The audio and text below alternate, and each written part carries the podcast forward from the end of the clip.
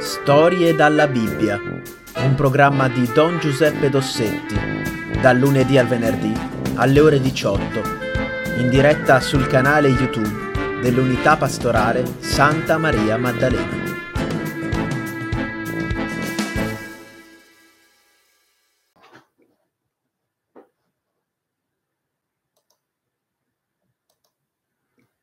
Ecco, allora, cominciamo.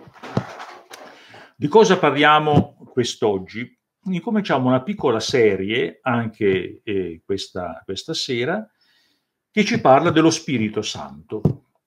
Cos'è lo Spirito Santo? Chi è lo Spirito Santo? Beh, se lo chiediamo al cristiano medio, probabilmente non sa rispondere. Forse si ricorda che noi lo nominiamo quando facciamo il segno della croce, nel nome del Padre, del Figlio e dello Spirito Santo. Ecco, diciamo sempre così. Ma chi è lo Spirito Santo? Qualcuno poi si azzarda e, ricordando l'episodio del battesimo di Gesù, dice: ah, lo Spirito Santo appare in forma di colomba. È vero, quando lo Spirito Santo scende su Gesù sul fiume Giordano, appare in forma di colomba. Però poi non riusciamo ad andare molto più in là, ecco.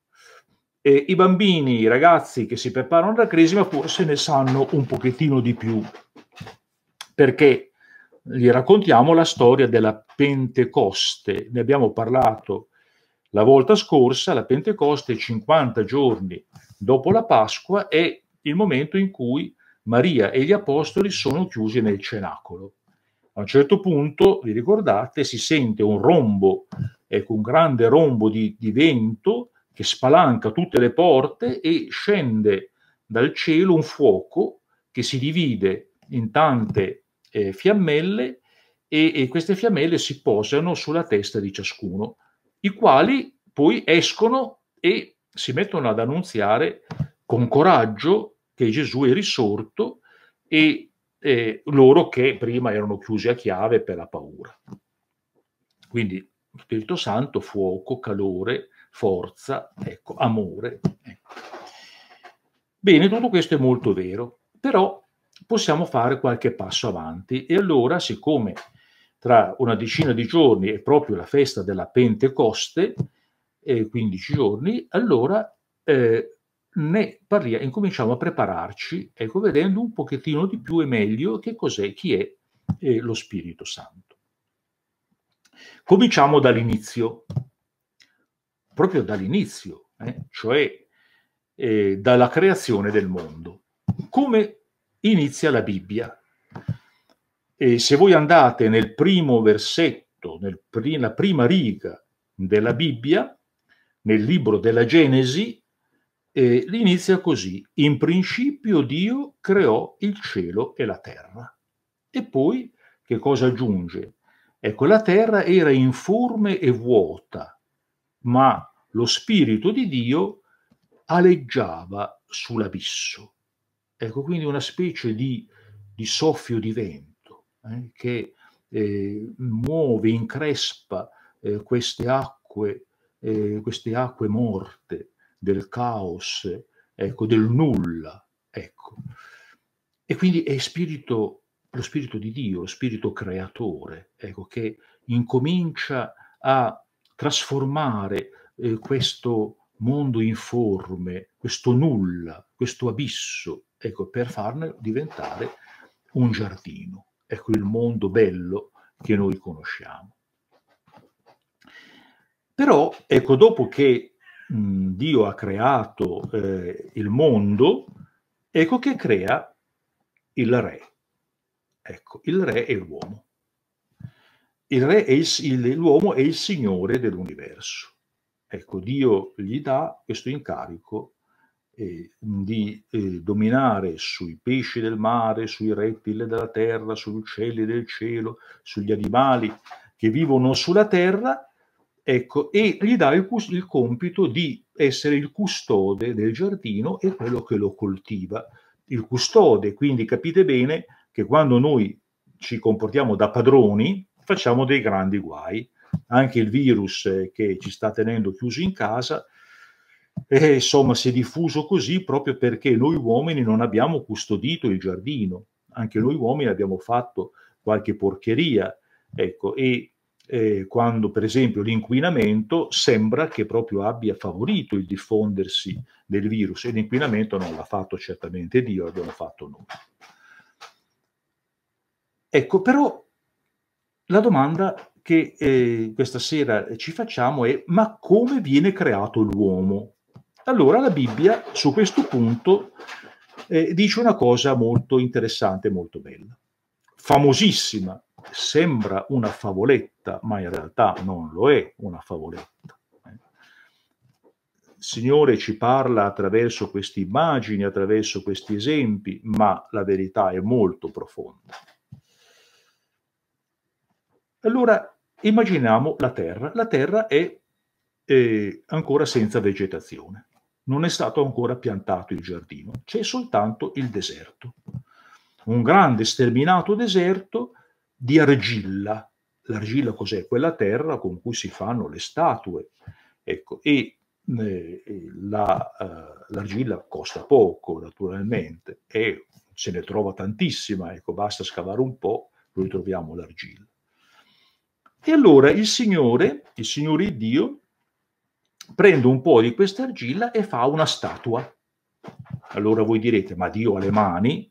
Assolutamente no, Dio non ha le mani. Dopo aver fatto la statua, Dio soffia dentro alle narici, al naso, alle narici di questa statua. Allora Dio ha i polmoni? Ma assolutamente no.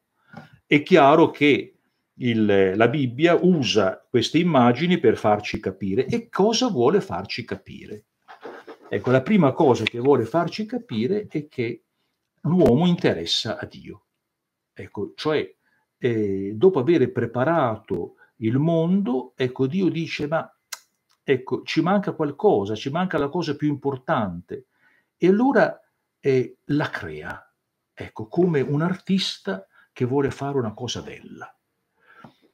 E fa questa statua, ma è una statua fragilissima, una statua di terra, una statua di argilla, si rompe in 1000 pezzi se noi la urtiamo, e facilmente si sgretola. Quindi questo vuol dire che l'uomo è in realtà debole, ecco, in effetti è così, l'uomo è debole, ma l'uomo porta dentro di sé una cosa straordinaria. L'uomo porta dentro di sé lo Spirito di Dio. È quel soffio, quel soffio che Dio ha soffiato nelle sue narici, ecco, le narici dell'uomo. Cosa vorrà dire questo simbolo, questo segno? Ecco, è chiaro allora che il soffio, tanto per ricominciare partiamo dal soffio, il soffio è la vita. Perché se voi non soffiate siete morti, se non respiriamo siamo morti. Quindi il soffio è il simbolo della vita. Cosa fa Dio soffiando? Trasferisce la sua vita dentro all'uomo, attraverso le narici. Anche questo qui è un simbolo, ecco, però è un buco attraverso il quale lo spirito, la vita di Dio entra nell'uomo. E l'uomo, dice, divenne un essere vivente. Allora vedete, l'uomo è una cosa veramente meravigliosa, ma anche un po' complicata, perché nello stesso tempo è debolissimo, ed è vero così, basta un virus, avete visto, basta un animaletto ultramicroscopico, ecco, basta per metterlo in crisi. Non è certamente l'animale più forte, l'elefante più forte, non è l'animale più veloce, il ghepardo è più veloce, ecco, non è l'animale più longevo, perché la tartaruga vive molti anni di più, però dentro a questa realtà così fragile dell'uomo c'è qualcosa di enorme, la vita stessa di Dio. Ecco, quel soffio, lo Spirito Santo, è la vita di Dio. Noi abbiamo ricevuto, l'uomo Adamo ecco, ha ricevuto in sé la vita di Dio. Allora, domandina facile facile. Chi è colui che ha la vita di un altro? Quando è che, anche tra appunto nella nostra esperienza, chi è che trasferisce la propria vita in un'altra persona? Chi è? È facile, eh? Allora, chi è che ha la vita di un altro? Voi, di chi avete dentro la vita? Avete la vita dei vostri genitori. Sono i vostri genitori che vi hanno trasmesso la vita. E allora, la Bibbia non lo dice così chiaro, così esplicitamente, ma non si può, è chiaro, è evidente quello che intende dire. La Bibbia ci vuole dire che l'uomo è figlio di Dio. Figlio di Dio. Ecco. Quindi l'uomo fragile, l'uomo limitato, l'uomo che è esposto alle intemperie, l'uomo debole, però ha dentro di sé questa enorme dignità. È figlio di Dio. Questo ci dice la Bibbia, nella prima pagina. Purtroppo c'è una seconda pagina, e nella seconda pagina che cosa si dice? Nella seconda pagina si dice che l'uomo, a un certo punto, sedotto dal serpente, l'uomo e la donna sedotti dal serpente, dicono: ma noi vogliamo, fanno un po' come certi ragazzi, no? Che dicono: obbedire ai miei genitori, ma neanche, ma sono vecchi, bacucchi, ecco, lasciamo perdere.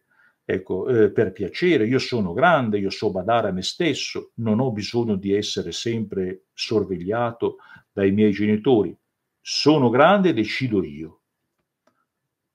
E l'uomo fa così. Ecco, si stanca di ascoltare il Signore e dice: sono io il Dio di me stesso, non ho bisogno. E quindi è come, per usare un'immagine che userà Gesù, è come se un ramo si staccasse dal tronco. Muore. E staccandosi da Dio, l'uomo perde il soffio, l'uomo perde lo Spirito Santo, l'uomo perde la vita di Dio, l'uomo perde la sua dignità. Ecco la conseguenza del peccato. È quando l'uomo vuole fare da solo e quindi si ribella e non vuole ascoltare il Signore, e questo è il peccato è questo qui, ecco, cioè io sento dentro di me la voce del Signore, ma dico: no, guarda, io preferisco fare da solo. Ecco, in quel momento, quando ci separiamo dal Signore, perdiamo lo Spirito Santo. E questa è la causa di tutto il male che poi c'è nel mondo, delle guerre, delle violenze, perché poi l'uomo diventa cattivo, l'uomo diventa schiavo del diavolo, l'uomo diventa incapace di fare il bene, ecco. E però, intendiamoci, tutto sommato, in fondo, resta in lui la nostalgia, il desiderio di ritornare a come era prima, a ritornare ad essere figlio di Dio. E allora, ecco, cosa viene a fare Gesù? È abbastanza chiaro se leggiamo una pagina del Vangelo, il Vangelo secondo Giovanni. Nel Vangelo secondo Giovanni succede che Gesù, appunto, viene messo nel sepolcro, le donne, Maria Maddalena va al sepolcro e non lo trova, gli apostoli corrono e vedono che il sepolcro è vuoto, quindi pensano che qualcuno lo abbia rubato, il cadavere. Poi Gesù appare a Maria Maddalena va a dirlo agli apostoli, gli apostoli non ci credono, Gesù entra a porte chiuse. Il risorto non può essere fermato da una porta chiusa. Il risorto ormai vive come Dio, ecco, e quindi Dio non è fermato da nessuna porta. E cosa dice il risorto? Gesù risorto agli apostoli li saluta con una parola: pace. Pace a voi. E dice il Vangelo che i discepoli furono pieni di gioia. Perché? Beh, certamente perché il maestro era risorto, lo amavano, anche se lo avevano abbandonato, però lo amavano. Ma c'è anche un'altra ragione, e l'altra ragione è che quel pace a voi vuol dire siete perdonati. È la gioia del perdono, è la gioia del Signore che viene, entra nella vita dell'uomo e dice: ecco, tu sei perdonato. E poi soffia su di loro e dice: ricevete lo Spirito Santo. Ecco, cosa vuol dire? Perché Gesù dà lo Spirito Santo soffiando? Perché i discepoli debbono ricordarsi di quella pagina là del Vangelo. Tu avevi perso, tu uomo, avevi perso lo Spirito, il soffio di Dio con il peccato. Bene, adesso io te lo restituisco. Io che ho dato la mia vita per te, ti restituisco il soffio, ti restituisco la vita di Dio che tu hai perso, ti restituisco la tua dignità di figlio, anche tu sei risorto, perché hai dentro di te la vita, la mia vita, la vita del Padre. Ecco, ci fermiamo qua. Vedete che bello, che bella questa cosa. Ecco, il Signore, quando dico in questo caso il Signore, intendo Dio, ecco Dio Padre, ecco Dio vuole essere, infatti noi non ci rivolgiamo a Dio. Gesù, quando ci ha insegnato a pregare, non ci ha detto Dio, ma ci ha detto Padre. Perché? Ecco perché Dio vuole questo, vuole che noi siamo Suoi figli, ci ama come dei figli. Ecco, e quindi lo Spirito Santo è la Sua vita in noi che pian piano ci trasforma, nonostante i nostri difetti, nonostante i nostri limiti, i nostri tradimenti, come avevano fatto gli apostoli del resto. Ecco, nonostante tutto, lo Spirito Santo pian piano ci trasforma e quella famosa statua diventa sempre più assomigliante a chi? A Gesù. Ecco.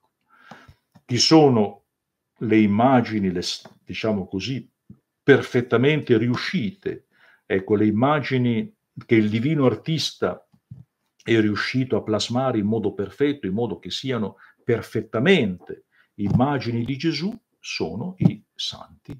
E prima fra tutti, ecco la Vergine Maria. Maria è l'immagine perfetta di quello che è un figlio di Dio, una figlia di Dio. Bene cari, ci fermiamo qua e la prossima volta andremo ancora avanti e vedremo un po' come lo Spirito Santo agisce nella storia del mondo, nella storia della Chiesa, nella storia di ciascuno di noi. Però basti per stasera quest'idea. Lo Spirito Santo è la vita di Dio che ci viene donata da Gesù risorto, in modo da farci ritornare all'inizio, di come eravamo all'inizio, e anzi ancora di più, come vedremo. Perché non ritorniamo nel giardino del paradiso terrestre, ma diventiamo figli di Dio per sempre. Diciamo a questo punto un'Ave Maria, anche perché siamo nella festa, ormai siamo nel mese in cui si prega la Madonna, e poi dopo appunto andiamo a cena. Ave o Maria, piena di grazia, il Signore è con te. Tu sei benedetta fra le donne, e benedetto il frutto del seno tuo, Gesù.